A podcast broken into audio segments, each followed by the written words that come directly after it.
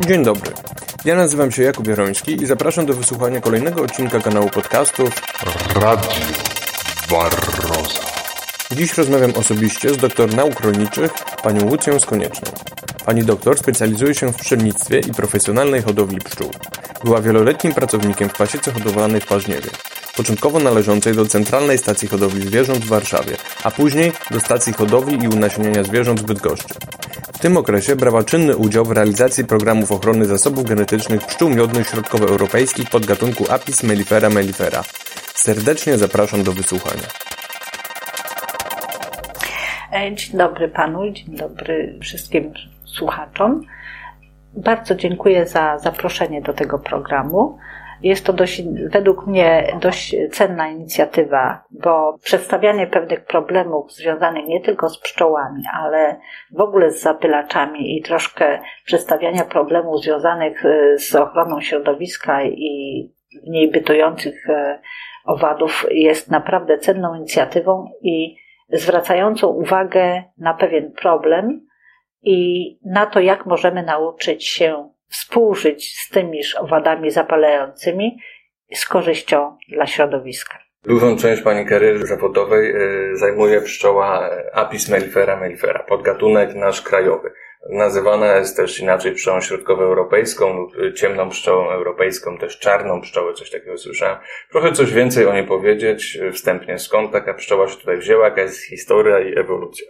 Zasięg naturalny obejmuje tereny, znaczy dawny jej zasięg, jaki był, to obejmuje tereny praktycznie od zachodu na wschód, to od Hiszpanii, Półwyspu Pirenejskiego, e, dalej ewentualnie przez Francję, Holandię, e, Niemcy, Polskę, aż po Ural. Natomiast z północy, z południa na północ, powiedzmy sobie to granicznymi takimi rzeczami to są Alpy, Karpaty i na północ tej, tej linii, aż praktycznie pod biegun.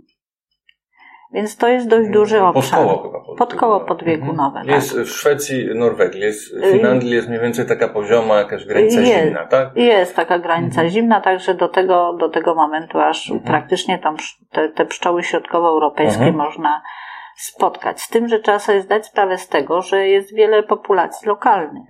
Ze względu też na troszkę będzie inaczej wyglądać pszczoła środkowoeuropejska, gdzie nawet już zaczynają nawet inaczej to mm, określać jako, jako pszczołę iberyjską, ale to ciągle jak gdyby też pod, podkładana jest jako, jako pszczoła środkowoeuropejska. Troszkę inne populacje będą na południu Francji, czy też e, Mhm. nawet na wyspie Curaçao. Natomiast y, aż po praktycznie tereny Polski też się wytworzyły pewne lokalne populacje, ale troszkę inna pszczoła była na południu Polski troszkę inna, bardziej podpasowana praktycznie pod już y, tą pszczołę leśną. No i aż po Ural, po, po, Mhm. po Baszkirię. To jest jak gdyby naturalny zasięg y, występowania e, tych pszczół, gdzie one bytują. Rozumiem, rozumiem, że te lokalne egeotypy to są po prostu na drodze selekcji naturalnej, Izolacji, która izolacji po prostu pewnej Mhm. przestrzennej, była... która... Warunki środowiska są inne, Tak, które... tak, bo na przykład gdzieś tam na południu Francji, to gdzieś w terenie podgórskim, gdzieś tam, więc Mhm. jakaś izolacje są y, z tym związane. Nie było prowadzonej wymiany matek do niedawna, Mhm. więc mówię, to jest takie ogólnie, Mhm. gdzie można było y, sklasyfikować y, to na podstawie między innymi badań. Engel chyba z pracy Mhm. chyba 99 chyba roku podał chyba 178 różnych y, y, jak gdyby gatunków, nie gatunków, ale to pszczołowatych, pszczół Mhm, i tak dalej. I część z tego była kopalnych, a część y, jeszcze, jeszcze żyjących, ale sposób klasyfikacji przyznam, że ciężko było tą, tą e, pracę przetrawić. Wiele humoresyk przy okazji się tam względu na tłumaczenie pewnych terminów e, takich związanych z systematyką. Natomiast e, tutaj tylko taka dygresja, że to, co my traktujemy jako rasy, systematycy się mogą, jeszcze do tej pory nie mogą dogadać, czy to traktować jako podgatunek, czy jako rasę. I tu jest cały galimatias, jeśli chodzi związany z samą uznaniem, klasyfikacją systematyczną, prawda? Rzeczywiście, bo z punktu widzenia biologicznego, a nie zootechnicznego, to rasami raczej nazywa się to, co jest poddane sztucznej selekcji dzięki człowiekowi, tak? No. I od, na przykład rasy psów. A już y, jakieś y, lokalne, odmienne w obrębie na Mhm. przykład y, gatunku psów, to raczej się nazywa podgatunkami, tak? Mhm. Takie, które naturalnie występują, prawda? No, no ale mówię, tutaj, tutaj jest cały galimatias, bo jedni uważają, ale to nawet, nawet systematycy. Jedni Mhm. uważają coś za rasę, a drudzy uważają coś za, za podgatunek i, i, i jeszcze do tej pory się do, do, dogadać jakoś e, nie bardzo mogą. Ale Ale ta, z tego co wiem, bo teraz dzięki też badaniom genetycznym, a nie tylko morfologicznym, to ta apis mellifera, mellifera rzeczywiście jest uzasadnione wyróżnione jako podgatunek, bo ona jest bardziej odległa genetycznie od krainki, na przykład i włoszki, ma Ale- więcej wspólnego z Afrykankami, tak? Inna jest jej droga chyba. tak, ale tam w tej chwili to jeszcze sobie ewentualnie powiemy o, o to, jak to się kształtowały te badania ewentualnie. Mhm. E, Natomiast mnie chodzi o to, że kolebką jak Mhm. gdyby są, i to właśnie na podstawie badań, e, najpierw morfometrycznych, a potem ewentualnie dopiero gdzie wchodziła genetyka, to zaczęto uważać, że Afryka jest Mhm. tym pra, jak gdyby miejscem, Tak. gdzie, gdzie powstało w ogóle tak jak człowieka. Można powiedzieć, że Afryka jest kolebką apis mellifera. apis melli- Podobnie jak homo sapiens, także... Tak, ale w ogóle, że apis mellifera tak. I teraz tak, yy, okazuje się, że są pewne drogi ewolucji, gdzie to rozeszło się i podzieliło na Mhm. poszczególne, jak gdyby, te gatunki, populacje i tak dalej. Jeden to jest do Afryki, a drugi to jest w kierunku na północ. I że stamtąd praktycznie poszły, potem się rozdzieliło, Mhm. jak gdyby, na apis y, tą meliferę i apis ceranę, która poszła bardziej na wschód, a wiązało się to po prostu ze zmianą e, środowiska i zdolności po prostu adaptacyjnych, Mhm. nieprawdopodobnych. Pszczoła miodna, która zdobyła dzięki swoim zdolnościom adaptacyjnym, wytworzyła jak gdyby gniazda, ale Mhm. y, znalazła sobie schronienie typu jakieś miejsca w Mhm. skałach, Mhm. jakieś dziuple, y, więc po prostu mogła, znalazła się do, coś jakby naturalny ul w Mhm, dzisiejszym mhm. rozumieniu. Chodzi Nie- o to, że się Miejsce, gdzie może Miejsce, gdzie- ciężkie gdzie warunki zimowe, no bo skoro kolebką pszczoły generalnie z Afryka, to tam miała warunki całoroczne, tak? No, no oczywiście, oczywiście, że tak. W każdym razie z kolei są teraz ostatnie badania też, y, które twierdzą, że główną kolebką to była praktycznie miejsce gdzieś koło Morza Kaspijskiego Mhm. i że stamtąd poszły Mhm. właśnie w kierunku zarówno na północ, wschód, jak i na południe. I, I tam też jest kolebka apis że to jest, że to, ale w tak? ogóle, w ogóle pszczół. Także W tutaj ogóle pszczół. Mhm. w ogóle, w Czyli ogóle to są dwie, tak, słyszałem o tym, czyli to mamy dwie hipotezy. Chyba ta, e, chyba Ta wejś- ostatnia jest, jest mniej bardziej popularna. mniej popularna, bo dopiero Mhm. zaczyna gdzieś tam na podstawie właśnie, gdzie wchodzą te analizy związane z DNA. No na podstawie ciężko było w ogóle y, przeprowadzić jakąkolwiek klasyfikację tych pszczół, ponieważ mieliśmy do czynienia praktycznie z opisem czego? Y, Z opisem barwy, z opisem jakiejś y, owłosienia, y, nie było jeszcze jakichś tam pomiarów. Bardzo dawno to traktowano praktycznie to, co żółte, to było włoskie, tak? No tak, ale to jest A to ogólnie chyba zupełnie- problem biologii, no bo po prostu e, wcześniej nie było tak za, zaawansowanych badań genetycznych. E, Tak, ale wie pan, pierwszy na przykład bardzo istotny wkład, na przykład do Mhm. badań morfometrycznych wniósł Eupatow, na Mhm. przykład, czy Gece, Mhm. y, gdzie zaczęli jako pierwsi opisywać y, i mierzyć cokolwiek, więc y, zaczęli na podstawie właśnie opisów już y, związanych nie tylko z barwą, z uwłosieniem, z, Mhm. już zaczęli po prostu mierzyć pewne cechy. I tu Rozumiem. by powstawały jak gdyby pierwsze, pierwsze jakieś takie opisy. I wyróżniono praktycznie trzy typy, trzy linie ewolucyjne Mhm. na podstawie tego.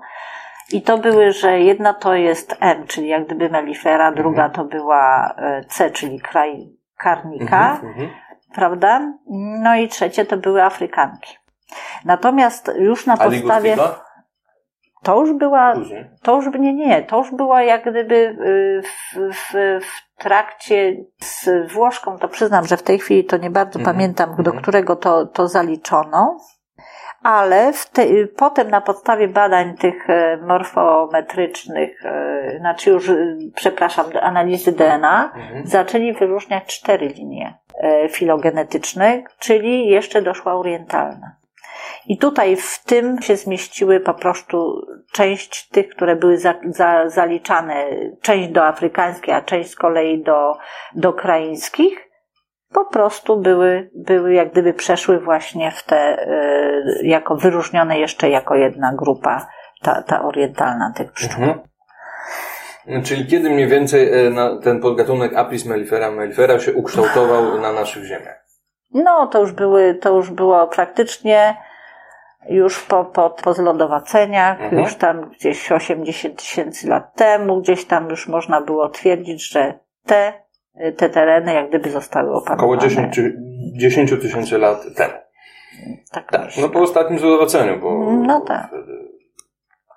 No bo powstawały takie Mhm. refungia. y, Twierdzi, że gdzie te pszczoły mogły przetrwać jeszcze, gdzie ten lodowiec już nie, nie doszedł, potem jak on się cofał, to te pszczoły zaczęły coraz bardziej, coraz bardziej No tak, i Apis mellifera ma akurat swój jakiś taki ekotyp, gdzie występuje w warunkach Mhm. środowiska, a poza tym jest ta izolacja i Alp, i, i, Mhm. i, i tam właśnie mm, na Baszkilii. I... na północ zarówno, to, to jest jak gdyby naturalny, bo tutaj morze Mhm. z, otoczone praktycznie ten półwysep cały jest, jest morzem, prawda? Potem od strony południowej góry, a od północnej, no to już to, co się nie dało przeżyć, No bo, bo warunki są, nie pozwalają Czyli na to. mało mogła się krzyżować z innymi i następowała taka specjacja po prostu. No i można, można to tak ewentualnie y, nazwać, że, że coś takiego właśnie miało miejsce. Rozumiem. Czym się charakteryzuje ta pszczoła, tak ogólnie rzecz biorąc? Teoretycznie powinna być e, pszczołą ciemną o dość e, dużych e, rozmiarach, bo jest jedną z chyba z większych w Mhm. ogóle, w ogóle pszczół. Przynajmniej taka powinna być. Poza tym e, zdecydowanie pszczoła, która bardzo dobrze e, zimuje, Mhm. dostosowana do tych warunków naszych. Ja może powiem tak na temat e, bardziej tych pszczół, które bytują na naszym terenie, z tego względu, że to będzie bardziej przełożone na, na te cechy. No już nie, nie mówmy o skali baszkirskiej, e, dlatego że tam z kolei zimy są, trwają powiedzmy sobie z 9 miesięcy i, i tam jest troszkę inne przystosowanie. Natomiast ta nasza pszczoła krajowa jest przystosowana do tego, do tych naszych kapryśnych e, wiosen bo często jest tak, że owszem, pojawi się wiosna, potem się cofnie trochę, temperatura się obniży i wszystkie te inne rasy, na przykład krajeńskie, to one będą dalej czerwić, a tutaj y, dużo wcześniej zaczynają ten start wiosenny, natomiast te, nasze wolą jeszcze troszkę poczekać, one się później będą rozwijać, natomiast zdecydowanie bardziej gwałtownie. I na pewno często gęsto nie będą w stanie na przykład zdążyć na, z rozwojem na przykład na rzepak, Mhm. na te wczesne pożytki, bo to była pszczoła, która była przystosowana do pożytków powiedzmy sobie łąkowych, Mhm. leśnych, Lipowych. też. lipowych. Mhm. No, także, także to są e, rośliny, które są dla niej jak gdyby naturalne, tak? E, Tak samo akacja nie jest zbyt, e, ta robinia akacjowa Mhm. nie jest zbyt e, takim e, gatunkiem drzew, e, które są charakterystyczne dla tego rejonu, bo praktycznie to jest południe Polski, to jest północna granica jak gdyby teoretycznie e, występowania, gdyby w naturalnym Mhm. środowisku y, nie było przemieszczenia żadnych tam drzew czy siania, czy, czy nasadzeń, czy czegoś, Mhm. to praktycznie południe Polski jest północnym, y, północną granicą występowania robini, ja- jak, jako Mhm. takiej, tak? Mhm. Te pszczoły były przystosowane do troszkę innych, innych warunków i troszkę innego wykorzystania y, Mhm. tego, tych pożytków, zwłaszcza późniejszych. I one sobie z tym radzą. Barroso. Dobrze, następne cechy. Y, w- W internecie dużo osłabiono historii o ich niesamowitej agresywności. Proszę powiedzieć, ile w tym jest prawdy, a ile mitu. To znaczy tak, rzeczywiście, owszem, były, y, przynajmniej jak się z tymi pszczołami zetknęłam, to część z tego to są mity. Z tego względu, że owszem, trafiały się i takie pasieki, gdzie podczas ewentualnie pewnych lustracji na terenie nawet tego Kampinoskiego Parku Narodowego, czy no, głównie tam, to owszem, jeszcze nie wiadomo było, gdzie pasieka jest, a już ewentualnie można było dostać żądło, Mhm. ale po analizie przynajmniej e, tej morfometrycznej okazywało się, że no to są to w jakiś sposób mieszańce. To Mhm. nie były ewentualnie, nie wszystkie w każdym bądź razie były aż tak wściekłe. Te na pewno zostały e, wyeliminowane i czysta środkowoeuropejska pszczoła wcale nie jest aż tak bardzo Mhm. agresywna. Mhm. Często ludzie się po prostu nie potrafią z nią obchodzić. Albo biorą kundelka z, za tą pszczołę właśnie. albo biorą kundelka za tą Mhm. pszczołę. W każdym bądź razie, jeżeli sobie na przykład weźmiemy pszczołę kaukaską i będziemy mieli na przykład F1, Mhm. jeszcze ok, F2, no to może być już problem. A już F3, ja już się śmierzę, to jest F15 i potem się okazuje, że to jest jeszcze lepsze od tej na przykład także skundlonej, w cudzysłowie, Mhm. tej naszej środkowoeuropejskiej. Mhm. Więc tutaj nie możemy przypisywać wszystkiego akurat Apis mellifera mellifera z tego względu, że pszczoła kaukaska jest też ciemna dla przeciętnego obserwatora z boku, który nie bardzo się orientuje o co chodzi, no to wszystko będzie oczywiście wściekłe i wszystko będzie obciążone jak gdyby tym, że to jest na pewno środkowoeuropejskie.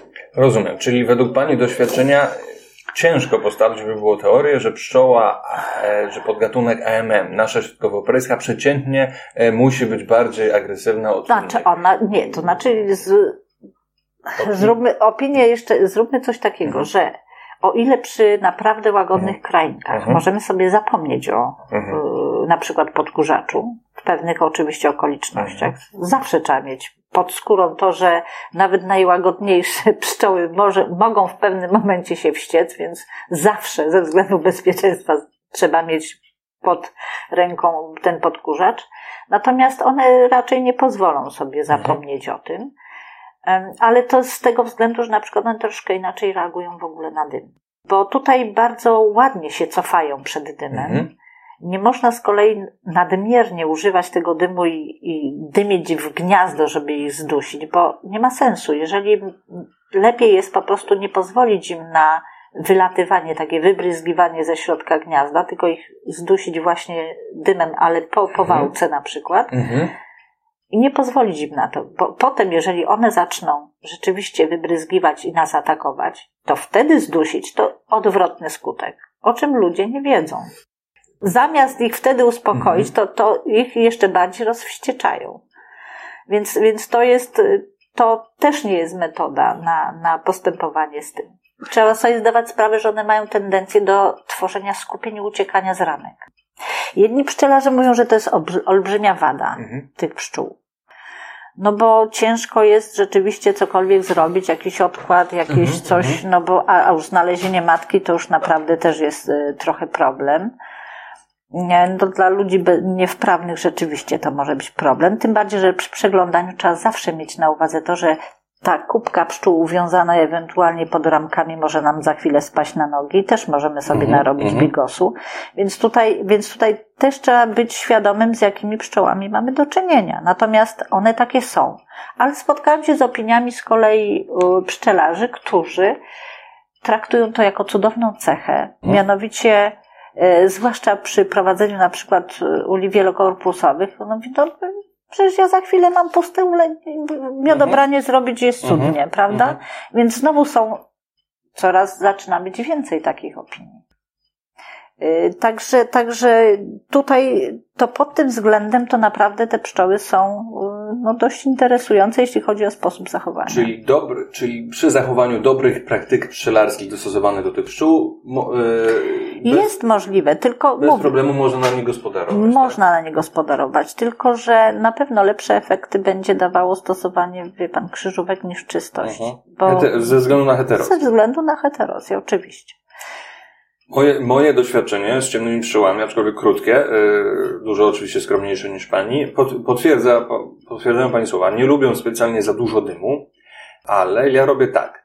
Yy, daję jednego albo dwa bufy, Mhm. yy, pufy przez wylotek, czekam jakieś 2-3 minuty i później albo daję właśnie po zdjęciu byleczek, albo po powałce taki po prostu Mhm. też taki jeden buf dymu, albo po prostu spryskiwacz z pachnącymi olejkami typu melisa, e, albo coś takiego. I zauważyłem, że one właśnie wtedy są e, najspokojniejsze. Oczywiście przy zachowaniu Mhm. ładnej pogody i innych, nie lubią stukania, mocnego pukania i, i dużej ilości dymu. Takiej, że zadymia się całe gniazdo, tak? Ta, nie, tego, tego to naprawdę nie lubią. To, to, to, to na pewno. E, Poza tym stukania też nie lubią, a poza tym to już, ale to już chyba każda pszczoła, nie lubią ludzi wkurzonych, których są wo- wokół ula. Kiedyś mieli bardzo ciekawą sytuację, mianowicie taką, że akurat nie dotyczyło to e, może tych środkowoeuropejskich, ale dwie osoby, trzy osoby stały przy ulu, z tym, że no dwie były spokojne, normalnie, a jedna mało się nie udusiła z wściekłości. Niestety wszystkie żądła były skierowane właśnie na nią, więc podejrzewam, że bardzo skutecznie ewentualnie należałoby się rozluźnić. Mhm. Przy pszczołach nie ma co się za bardzo wściekać, bo to także w jakiś sposób te, te pszczoły odbierają. No krąży taka hipoteza, że pszczoły, e, podobnie jak pies, czyli zwierzęta odczu- e, czują stres człowieka i... Będzie niekoniecznie strach, ale w ogóle mówię, że, że, że stres, tak? Mhm.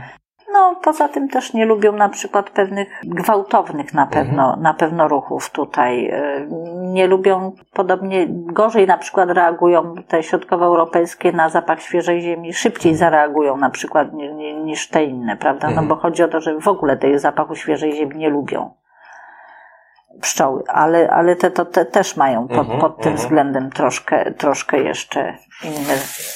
Także no, są pewne, no, nawet naj, najspokojniejsze pszczoły można Dokładnie. rozwścieczyć. Dokładnie.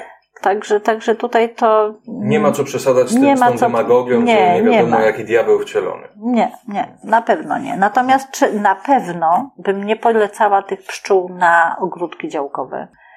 I tam, gdzie mamy y, bardzo blisko sąsiadów. Z tego względu, że no to zawsze jest y, ryzyko. Jeżeli musimy zrobić gdzieś jakieś miodobranie, jeżeli to jest w okresie takim bezpożytkowym, no to może być pewien problem. Jeżeli, jeżeli te pszczoły y, no, będą nastawione głównie na, na, na odbiór, a jeżeli troszkę nieumiejętnie coś zrobimy, no to po prostu tutaj łatwiej. Uczulam po prostu Mhm. na, na tego typu rzeczy. Radio Barroso. No dobrze, czyli z punktu widzenia gospodarczego średnio zazwyczaj są gorsze, można powiedzieć, z punktu Nie. widzenia produkcji, nie? Nie, ze względu na produkt wcale niekoniecznie, Aha. dlatego że myśmy kiedyś coś takiego robili, że puściliśmy całą grupę do oceny, gdzie były krainki i były czyste apis mellifery, Mhm, mellifery, mhm. i to poszło w warunki produkcyjne. Mhm. Wcale nie ustępowały, jeśli chodzi o, o produkcję. Rozumiem. Czyli tam, gdzie będą pożytki dostosowane do ich biologii, to jak najbardziej. Jak najbardziej. Mhm. Także tutaj to, to nie, wcale niekoniecznie można powiedzieć. Natomiast lepsze efekty oczywiście daje, bo ta pewna, bardzo dobre kombinacje na przykład powstają przy kojarzeniu na przykład pszczół kaukaskich z, ze środkowoeuropejską. To muszę powiedzieć, że powstawały naprawdę duże rodziny, bardzo łagodne, Mhm. bardzo produkcyjne. Mhm. Tylko trzeba pamiętać, że niestety następne pokolenie to trzeba ciągle sięgać do źródeł. Także, także tutaj to Efekt heterozji po prostu. efekt heterozji, który oczywiście nie jest y, dziedziczony. To, Mhm. to trzeba sobie od razu y, to No tak, powiedzieć. i, i po to istnieją hodowle. Ale skąd się wzięła z kolei ta y, zachowawcza? y, Właśnie. Dla, dlaczego, dlaczego to, tak? To było moje, to jest moje następne pytanie. Jaki jest sens, po części Pani przed chwilą już powiedziała, jaki jest sens istnienia hodowli zachowawczych, dlaczego w ogóle one powstały? Nadmienię, że e, decyzja o, o rejonie zachowawczym w pszczoły augustowskiej powstała w 76 roku, więc tak chyba w 78 w następnych latach. Po 4 lata, po 80 była 80. już y, Kampinoska, tak. Tak, czyli generalnie te hodowle Mhm. Ale mniej zachowawcze więcej- Mhm. powstały na przełomie 70 i 80 lat. Tak, Po tak, co one tak. powstały i czy nie za późno powstały? Bo kilka ekotypów żeśmy stracili chyba, nie? W tym czasie. To znaczy, wie pan, ciężko powiedzieć, czy za późno. Dobrze, że w ogóle. Y, Dlatego, że w- to był czas, y, kiedy praktycznie w latach 60-66 chyba Gromisz chyba opisywał populacje, które bytowały na terenie Polski, już Mhm, y, pod względem tym morfometrycznym takim bardziej. I wyróżnili mniej więcej cztery, jak gdyby, ekotypy. Większość kraju to była taki ten drugi ekotyp, y, gdzie bardzo to wszystko zbliżone do parametrów tych środkowoeuropejskich. Północny wschód e, była to pszczoła bardziej zbliżona właśnie do Apis mellifera silvarum, do tej pszczoły leśnej. I potem były jeszcze na południu pewne, od strony zachodniej była troszkę inna populacja i, i na, na samym południu też y, troszkę inny, inny ekotyp tej pszczoły. Mhm.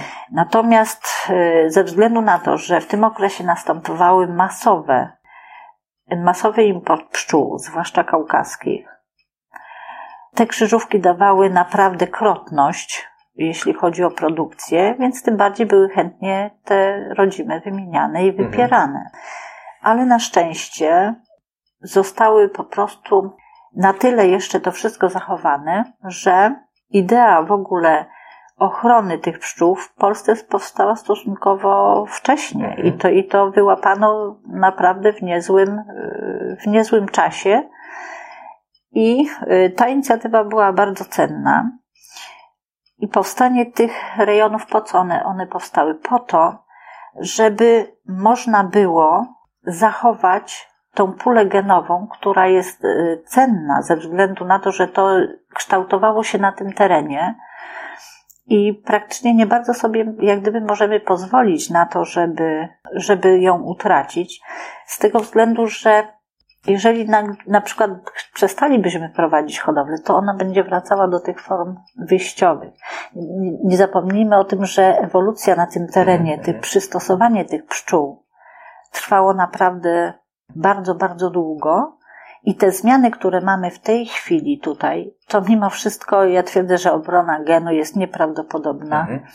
I y, pewne zachowania, na przykład być może, że jakieś izolacje przestrzenne, mhm. jak, są preferowane pewne cechy, które pozwalają na to, żeby utrzymać na przykład na tym terenie. Tym bardziej, że ostatnie badania, już tak przepraszam, mhm. że wtrącam, ale ostatnie badania chyba Oleksego w 2013 o.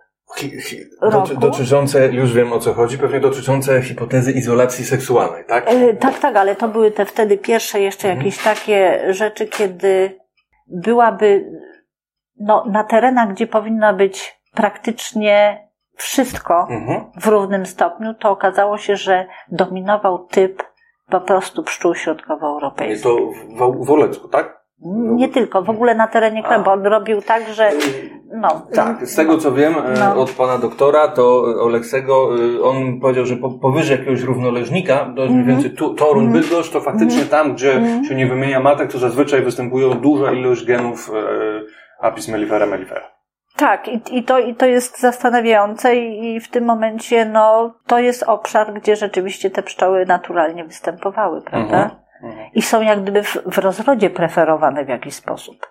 Także to, to ma swoje y, uzasadnienie, a uzasadnienie to ma, to ma po prostu takie, że utrzymywanie z kolei tych y, populacji w czystości pozwalałoby na to, stosu, no, mając do dyspozycji sztuczne unasienianie mhm. matek, nie? Można by było jak gdyby e, robić powtarzalne mieszańce, dające możliwość po prostu egzystencji pasiek typowo produkcyjnych, mhm gdzie robi się poszczególne jak gdyby kombinacje pod dane potrzeby, pod, pod na przykład y, akurat pod posiekę jakąś stacjonarną mhm. z wykorzystaniem y, właśnie y, części tego genotypu, który pozwoliłby na, na zwiększenie produkcji, a z kolei na przykład w trochę innej formie, w innych kombinacjach pozwalałoby na prowadzenie cudnej pasieki wędrownej, i też dającej pewne rzeczy. Z tym, że trzeba zwrócić uwagę na pewne przystosowanie. Ja trochę skaczę z tematu mhm. na temat, ale na przykład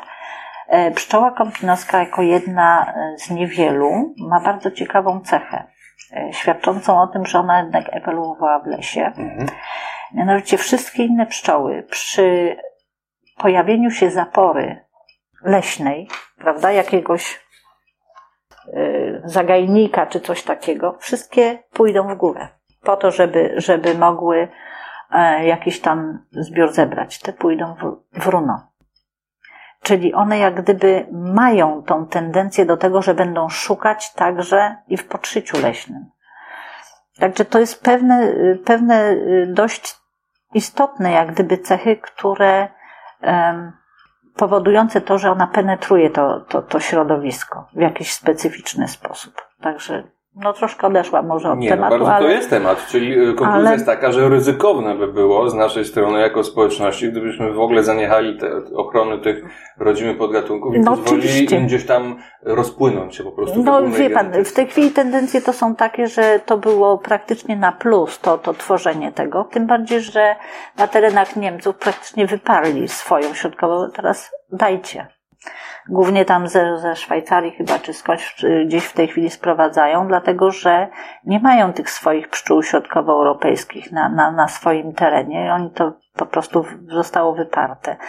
Ciekawa sprawa była, jeśli chodzi właśnie o ten ym, y, o ten import y, masowy pszczół kaukaskich. Bardzo ciekawa rzecz wyniknęła przy okazji tego, mianowicie była y, też y, y, choroba związana z atakiem tchawek i y, to było zwłaszcza na Pogórzu rozpowszechnione. To też była y, akarycydoza. Kurczę, ja jakiś tam w każdym razie już zapomniałam, y, trzeba będzie przypomnieć sobie. W każdym razie to się rozmnażało między innymi pod, pod zasklepem miodu, czyli pod suchym, Mhm. bo z kolei pszczoły środkowoeuropejskie charakteryzowały się tym, że tak miały tak zwany ten y, suchy zasklep, Mhm. czyli między miodem a poszyciem było powietrze. Mhm.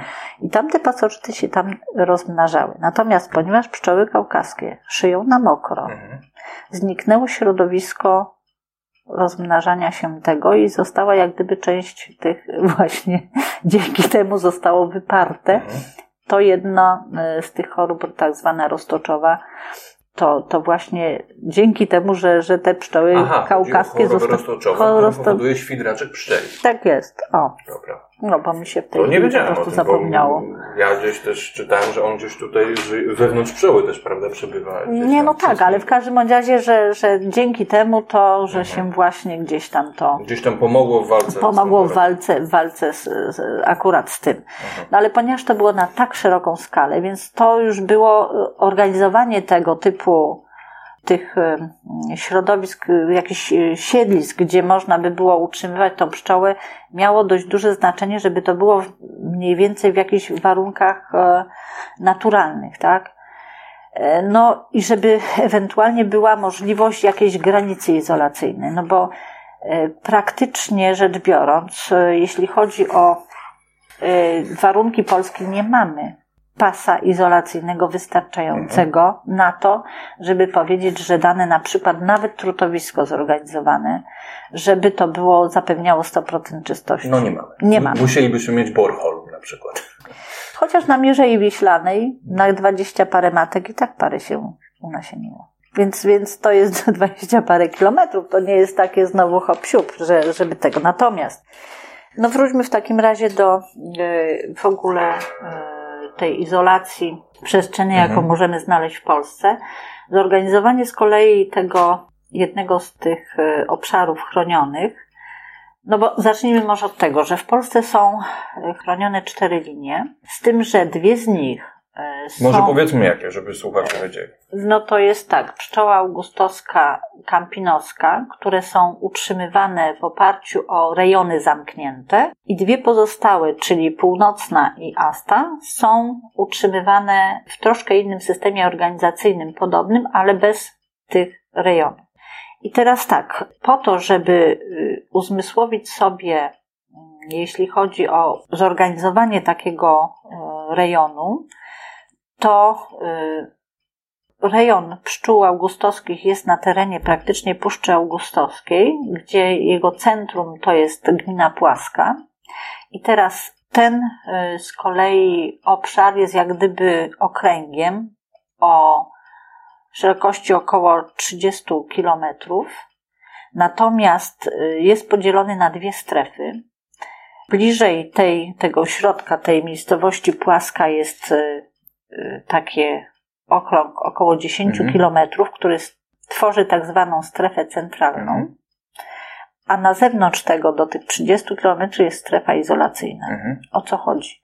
Ponieważ tam jest las, jest puszcza, więc jest większe prawdopodobieństwo zachowania po prostu przestrzennej izolacji, pomimo wszystko, że to jest jakaś bariera przed jak gdyby nalatywaniem e, innych, rzecz, innych Mhm. obcych genów, innych, innych trudni. Nigdy nie wyeliminujemy oczywiście żadnych rójek, żadnego nalatywania, po prostu na pewno. Natomiast jest pewna, przy, przy tym schemacie organizacyjnym, jaki jest przyjęty, jest możliwość ograniczenia przynajmniej do minimum po prostu tych wpływów obcych. Ten teren jest powołany jak gdyby administracyjnie, na, której, na tym terenie nie wolno trzymać żadnych innych pszczół. Nie wolno wozić innych pszczół na ten teren.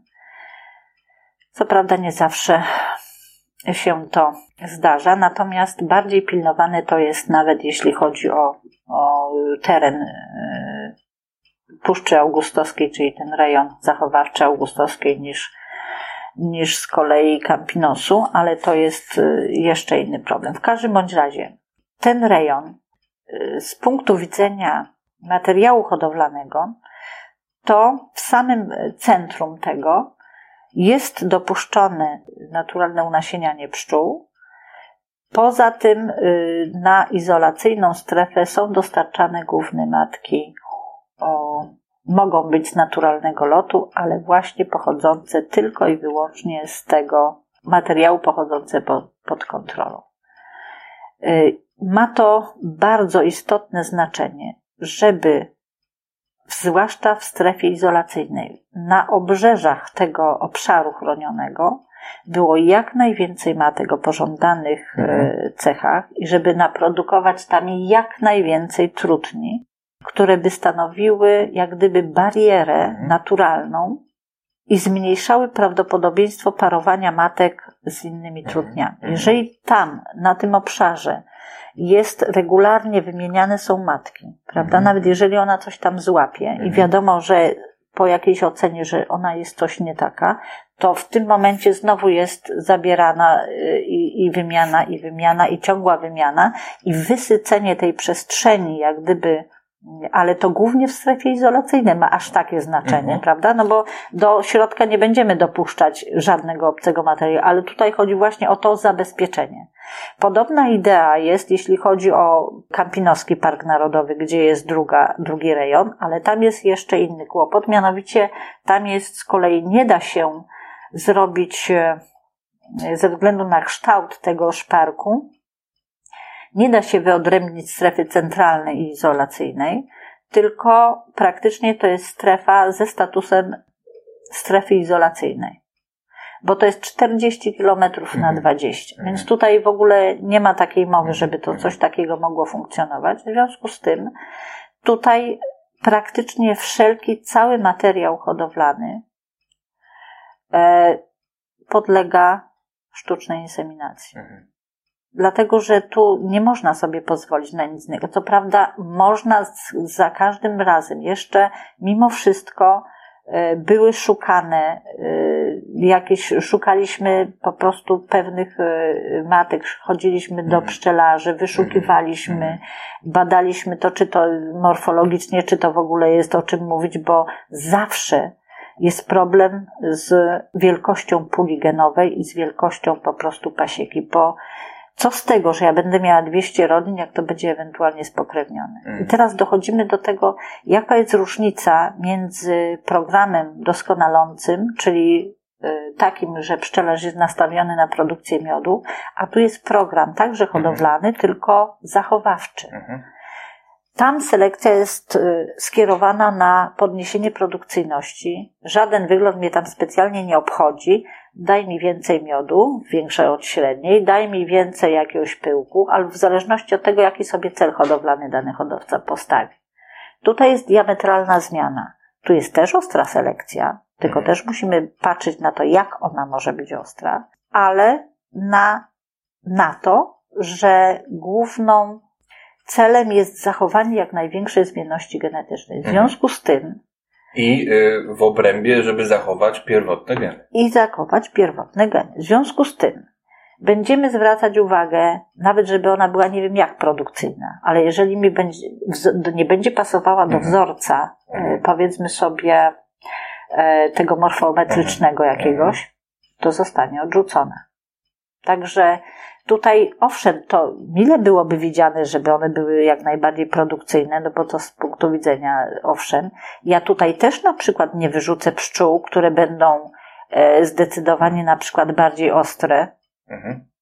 tylko dlatego, że, że no chyba, żeby były już tak wściekłe, Mhm, że mhm. to- wtedy to już nie ma sensu, bo, bo nikt nie będzie trzymał takich pszczół, prawda? To, to, to, be, to zupełnie bez Mhm, sensu. Natomiast zachować możliwie całą pulę genową, jaka jest możliwa. Mhm. Tylko, czyli ja nie będę wywalać y, pszczół, które mi przyniosą troszkę mniej miodu. Oczywiście, bo nie taki jest cel tej Bo hodowli. nie taki cel jest tej hodowli. W związku z tym trzeba także, żeby sobie pszczelarze zdawali z tego sprawę, że jedyną populacją, która wcześniej podlegała jak gdyby mm, z tych chronionych populacji, która wcześniej podlegała mm, doskonaleniu, to była częściowo trochę asta, zanim została jak gdyby Mhm. objęta tym ochronem. I przez druga, krótkowo przez twórcę, o teraz, pan Stasiński. Mm, Więc, więc, więc, to, więc to jest to. Natomiast druga rzecz, to z kolei y, linia północna jest jak gdyby spadkobiercą Mazurki. y, W połączeniu z Pomorską, czy... Nie, nie, nie, nie, nie, nie, nie. Na początku, jak gdyby to jest y, niby kontynuacja, potem y, dołączono do tego troszkę, Rozumiem. bo ze względu na to, że po, po śmierci pani Ostrowskiej ta populacja uległa niestety co nieco zawężeniu, no i chcieli tam rzeczywiście coś jeszcze do, do, domieszali Mhm. też z, z tej pszczoły środkowoeuropejskiej, ale mówię, to były dwie populacje, które były, y, które były wcześniej podlegały jak gdyby Mhm. Asta i Północna. Natomiast tutaj, no to staramy się zachować to, co się da. I Czyli To jest główny tak, że cel. augustowskie, e, augustowskie i kampinowskie są bardziej dzikie, a północne i...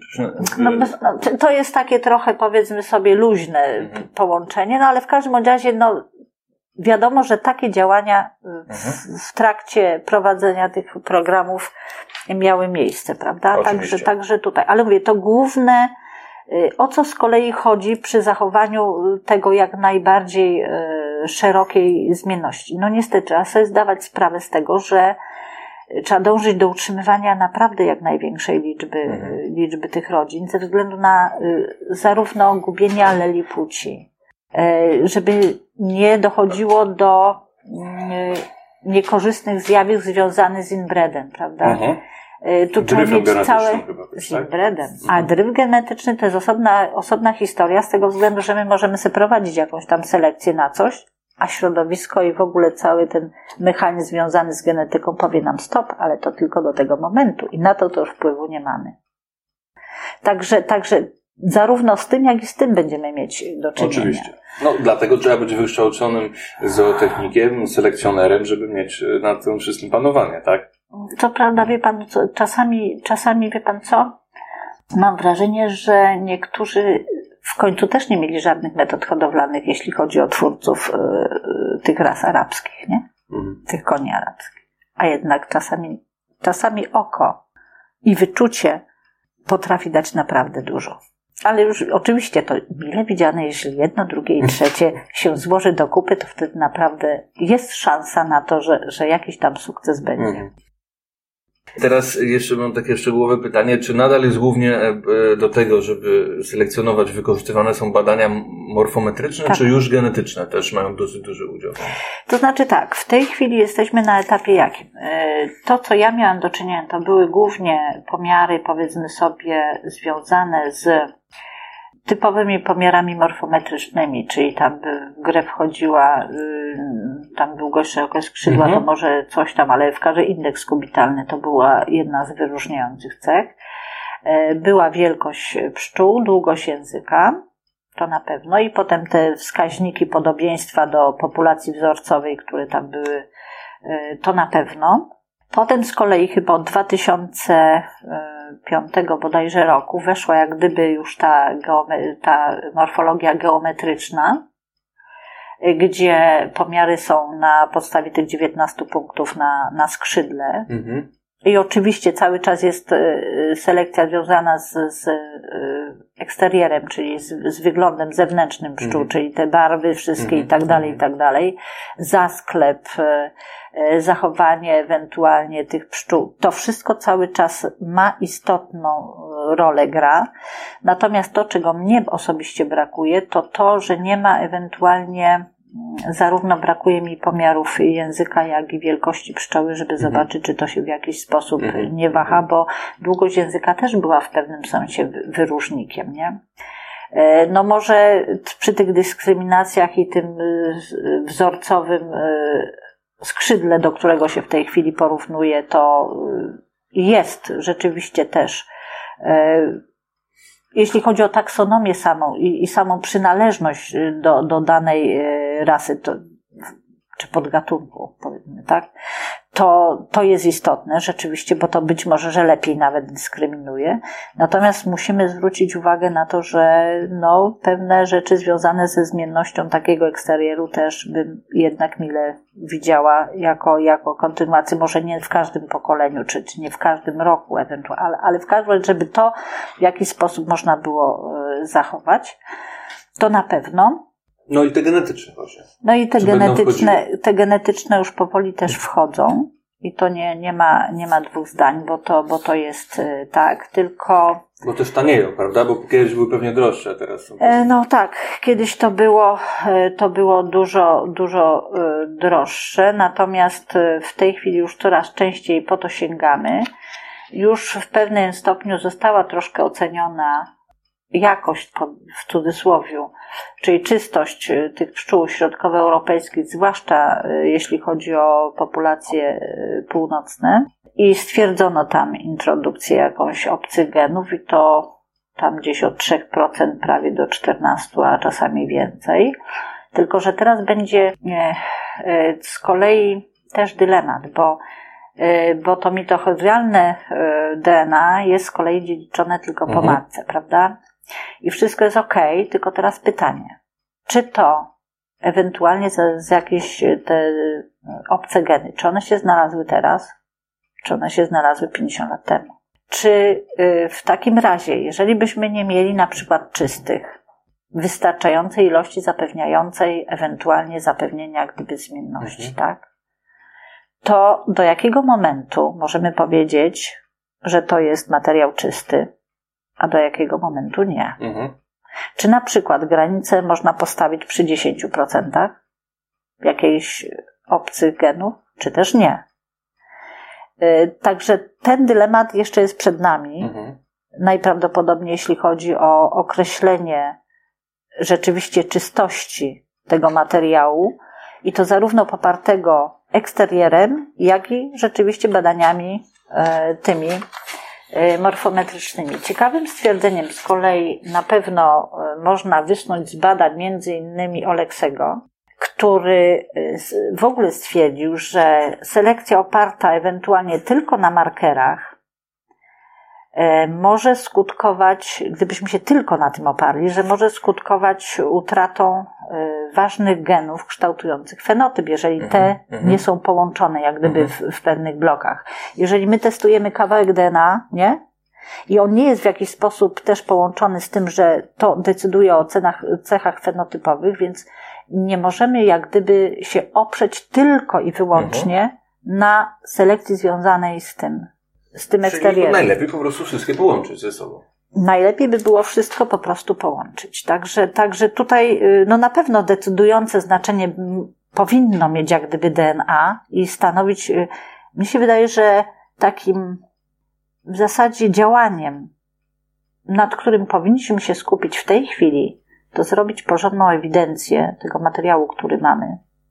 Zobaczyć, ile jest materiału czystego, ile ewentualnie w jakiś sposób zmieszańcowanego i określić, od czego startujemy, żeby z kolei nie, nie powstało takie, e, że wszyscy, żebyśmy nie wyrzucili dziecka z kąpielą. Mhm. Bo jeżeli na przykład się okaże, że mamy stosunkowo małą liczbę tych bardzo, bardzo, bardzo czystych, Mhm. prawda?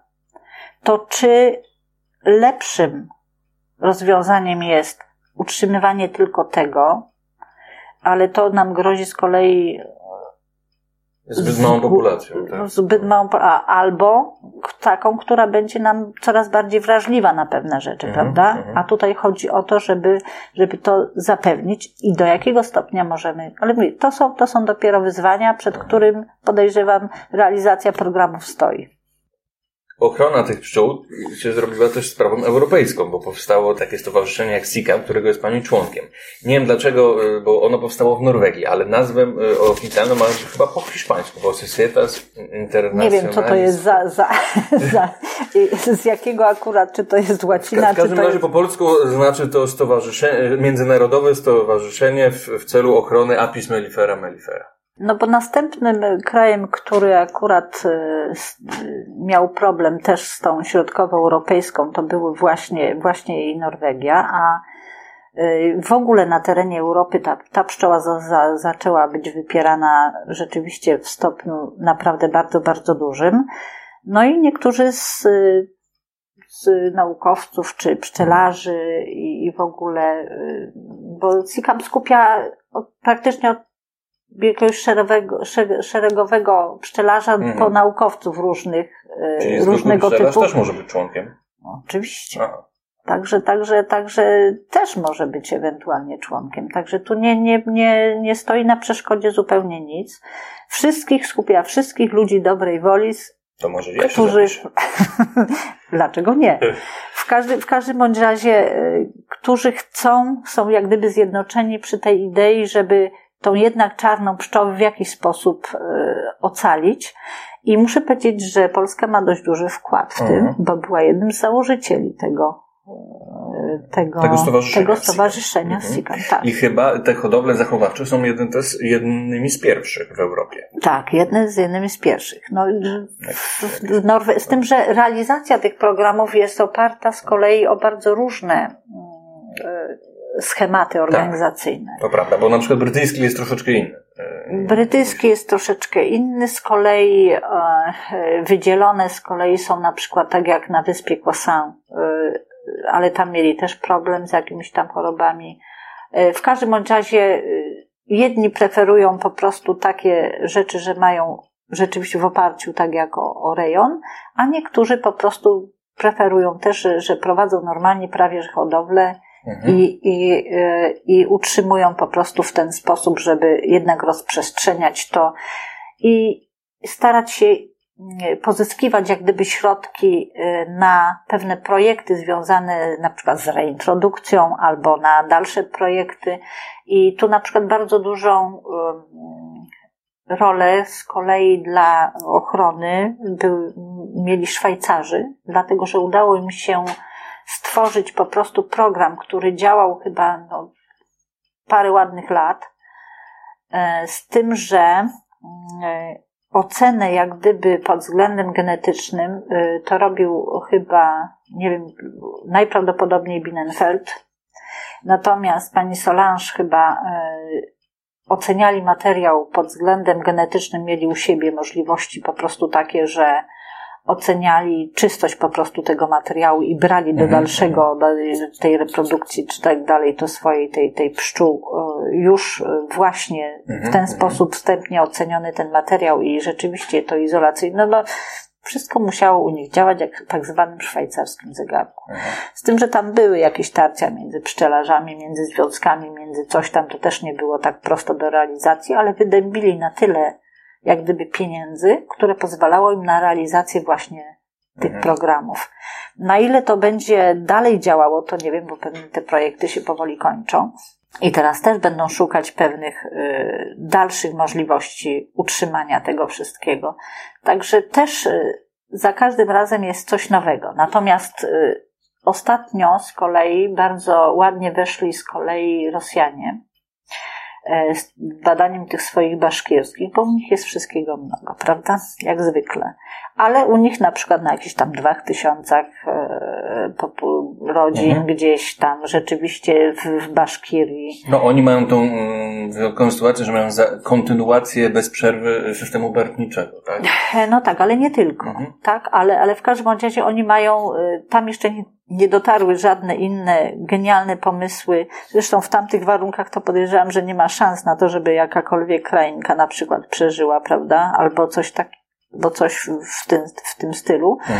Więc tam o tyle jest łatwiej, że ta bariera tych rzeczywiście tych warunków środowiskowych jest na tyle duża, że mogą sobie na to pozwolić. Natomiast badania z kolei genetyczne y, pozwalają zaliczyć te ich populacje do pszczół środkowoeuropejskich. Mhm. Więc tutaj, więc tutaj tak, to, jest, granica pe- występowania. tak, ale to jest pewien rezerwuar, Mhm. rzeczywiście, że gdyby wszystko już podejrzewam zawiodło, że, że wszystkie nasze populacje y, po prostu gdzieś tam się y, by zaprzepaściły, to jakiś rezerwuar jeszcze z tego widać, że, że, że jeszcze jest. Co prawda nie rozpatruję aż takiego drastycznego. Mhm. Lepiej, lepiej utrzymajmy to, co mamy. No właśnie, to jest moje pytanie. Czy lepiej. Bo wiadomo, że sens istnienia hodowli w tych obszarach zamkniętych jest, co już powiedzieliśmy, ale dla zwykłego pszczelarza, który mieszka poza i się tym interesuje, albo warunki mu Mhm. sprzyjają i chciałby mieć też takie pszczoły, czy jest, e, na ile jest sens korzystać, powinno się korzystać e, z tych, e, jak pani myśli, z tych naszych e, krajowych e, systemów Mhm. za, e, zachowawczych, czy sprowadzać też e, baszkirkę, norweszkę, teraz jest też modne ze Szwecji, dlatego że są takie głosy w internecie, że my nie mamy czystych, a tam są bardziej czyste. I... E, W Norwegii też mają trochę problemy, e, bo z tego co e, się orientuję, to była pewna pula pieniędzy na utrzymywanie tego, a potem to trochę tam jakoś poszło bokiem. I w tej chwili naprawdę ilość ludzi zainteresowanych tym jest nieco mniejsza.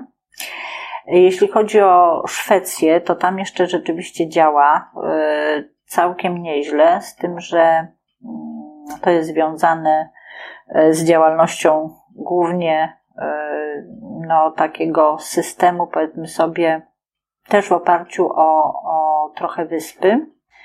No tak, oni mogą mieć naturalnie, czyste naturalnie, u nas się nie. E, Zgadza się, to jest prawda. E, Z tym, że no to tam rzeczywiście warunki są trochę ciężkawe, bo na tych wyspach utrzymywać to też nie jest takie znowu proste, bo to. Karmić pewnie trzeba. E, To znaczy dokładnie, akurat nie wiem, może mi się uda zobaczyć, jakby to ewentualnie było.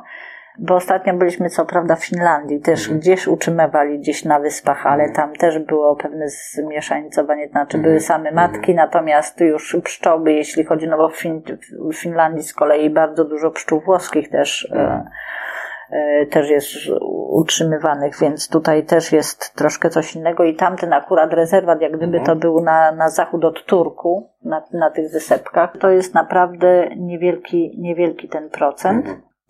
Natomiast w Szwecji to y, rzeczywiście y, tam są utrzymywane te, te pszczoły, tylko że ta populacja jest też troszeczkę inna niż to, co u nas. Mhm. No właśnie jest to moje pytanie, czy warto sprowadzać, czy nie warto sprowadzać? To znaczy tak, Jako dopływ genów e, tego, tych e, ciemnych. jako dopływ genów tych ciemnych.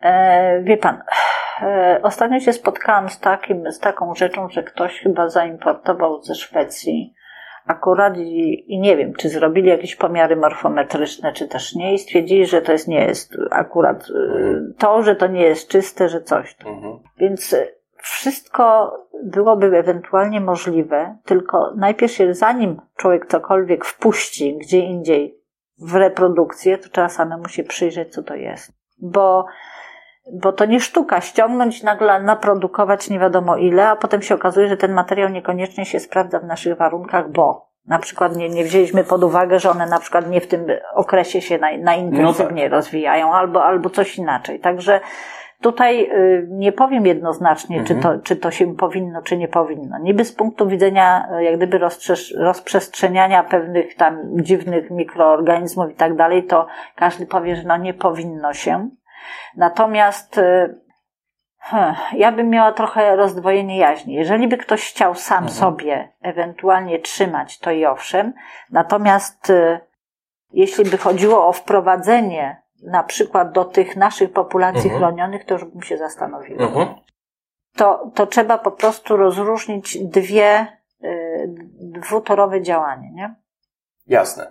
Czyli populacje chronione, Na pewno one są zachowawcze mają chronić tylko krajowe, natomiast do użycia e, powiedzmy na zewnątrz można pomyśleć. Można pomyśleć o tym, że ewentualnie można coś takiego ewentualnie A ściągnąć. czy pani miała do czynienia z jakimiś e, ciemnymi pszczołami, ale nie e, krajowymi, tylko... Owszem, y, miałam do czynienia zarówno z baszkirkami Mhm. I z, z norweskimi też, mhm. ale to były norweskie, które były, no miałam do czynienia zarówno z norweskimi z, i z rezerwatu Mhm. tego południowego i jeszcze wcześniej były to też pszczoły, które pochodziły praktycznie prawie że z, z tego koła podbiegunowego. Mhm. Ale to też były te środkowoeuropejskie. Mhm. No muszę powiedzieć, że, że pszczoły te z poprzednich lat, jeśli chodzi o mm, właśnie te, te środkowoeuropejskie, to były bardzo y, interesujące z tego względu, że pracowały przy bardzo niskich temperaturach, nawet chyba prawie, nawet nie, nie wiem czy przy nie, nie niższych niż, niż, y, niż te nasze Mhm. nawet. Ja zauważyłem, że nasze od ośmiu, a tam. O, wyszły także i wcześniej, Aha. w niższej, ale, ale, ale to nawet tego. Tam z kolei Ale mają... tamte jeszcze przy niższych mogły, tak? No, no Mhm. jak tamte były, pochodziły gdzieś No tam, tak, no więc logika. tam być może, że, ale to, to już bym, Mhm. nie było badań, Nie, tylko rozumiem. pewne jakieś obserwacje, Mhm. więc to jest nie- nie stwierdzenie obowiązujące. Rozumiem. To mogła Pani być opinia. pewna ob- obserwacja jakaś Mhm. taka. Y, Natomiast na pewno tworzyły bardzo ładne rodziny. Mhm. Y, Na pewno były nieco łagodniejsze, natomiast bardziej też podlegały jak gdyby wymianie matek. Barroso. Y, Owszem, tworzyła ładne rodziny. y, Rzeczywiście wylatywała dużo wcześniej i przy niższych temperaturach. I matki z kolei puszczone do lotu po takim materiale dawały rzeczywiście bardzo ładny efekt heterozji i były wysokoprodukcyjnymi rodzinami. I jak na środkowoeuropejską rzeczywiście spokojne. Mhm. Czyli do produkcji na zewnątrz byłby jakiś sens się tym interesować. No, no ewentualnie, ewentualnie tak, z tym, że te, które pochodziły już powiedzmy sobie e, z e, tego rejonu zamkniętego z południa, to te z kolei były bardziej, e, chyba bardziej łagodne nawet jeszcze, natomiast, natomiast nie były, mm, nie wiadomo, miały tendencję po prostu naprawdę do takiego, do, do, do cichej wymiany matki, nie wiadomo z jakiego powodu. Aha. Ale poza tym to, to całkiem nieźle, nieźle się zachowywały w pasiece i y, pszczelarze, którzy otrzymywali ten materiał, byli raczej zadowoleni z tego, z tego, z tego materiału. Natomiast jeśli chodzi o y, inne typu baszkirki, Aha. to przyznam, że to były nie, niesamowite pszczoły, jeśli chodzi o minimalne zużycie pokarmu. E, One na zimę zaczynały się, uwieszały się praktycznie prawie że pod ramkami, ledwo obejmowały ten pokarm. E, Były przystosowane do naprawdę długiego siedzenia e, w, w tym, Mhm. W tego prze, przeżycia tego niekorzystnego okresu zimowego. Natomiast potem się rzeczywiście bardzo, bardzo szybko rozwijały i tutaj trzeba było mieć rękę na pulsie, bo inaczej to od razu mm, szły w taką siłę, no ale to szły w taką siłę, że, e, że no, miały tendencję że, rzeczywiście do, do, do, do tego rojenia się. To, to, to fakt. Właśnie, a o tym nie powiedzieliśmy wcześniej, jak z tym rojeniem jest u, u apis mellifera, mellifera generalnie. To znaczy, generalnie to jest jeden, y, jeden sposób y, naturalnego rozwoju Mhm. pszczół, nie? Natomiast y, ponieważ pszczelarze na przykład sobie nie bardzo radzili wcześniej z, z tego typu rzeczami, żeby zrobić odkład czy coś tam takiego, mieli problemy, bo jak wiadomo przy spływaniu no to nie zawsze, tak? No to praktycznie jeszcze selekcjonowali nieświadomie Mhm. pszczołę na rojliwość. Mhm. No więc te miały na pewno większą tendencję Mhm. do, do rojenia się, to nie ulega wątpliwości.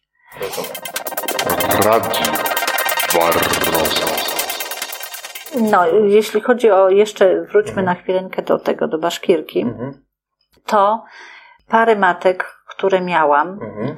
to zwłaszcza na dwóch rodzinach, no nie dysponowałam zbyt dużą Mhm. liczbą ty, tych matek, ale akurat y, w takich dwóch rodzinach to było tak, że pozwalały matce córce zaczerwić, następowała zmiana.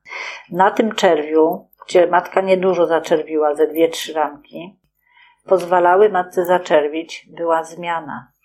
Także muszę powiedzieć, że uspokoiły się dopiero chyba przy czwartym bądź piątym pokoleniu. Mhm.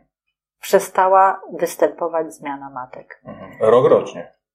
W ciągu tego samego roku, Aha. żebyśmy się Aha. nawet, znaczy rok rocznie, rok rocznie. W ciągu jednego sezonu powiedzmy sobie dwie zmiany były, Aha, tak? czyli y, rzadko było tak, że jakaś matka przeżywała dłużej niż pół roku. I to jest ich naturalna cecha? Y, Właśnie nie wiem, czy to jest dlatego, że najprawdopodobniej w tych warunkach być może. Mhm. Ja mówię, że tylko przeniesione jak gdyby te, Rozumiem. te No, pszczoły w inne warunki, to ich akurat zaobserwowałam, być może że to jest tylko wycinek, Mhm. ale zaobserwowałam coś takiego. No ciekawe. Być może, że teraz jak już są te pszczoły sprowadzane Bóg wie skąd i tak dalej, być może, że to już jest co nieco przystosowane, ale mówię, to było naprawdę parę ładnych lat temu, Mhm. więc, więc mówię, te pierwsze jak gdyby wrażenia to było, to było tak. Dziękuję Ci za wysłuchanie drugiego odcinka podcastu Radio Waroza. Jak widzisz, minęło trochę czasu, niemalże rok. Mam nadzieję, że teraz będą częściej.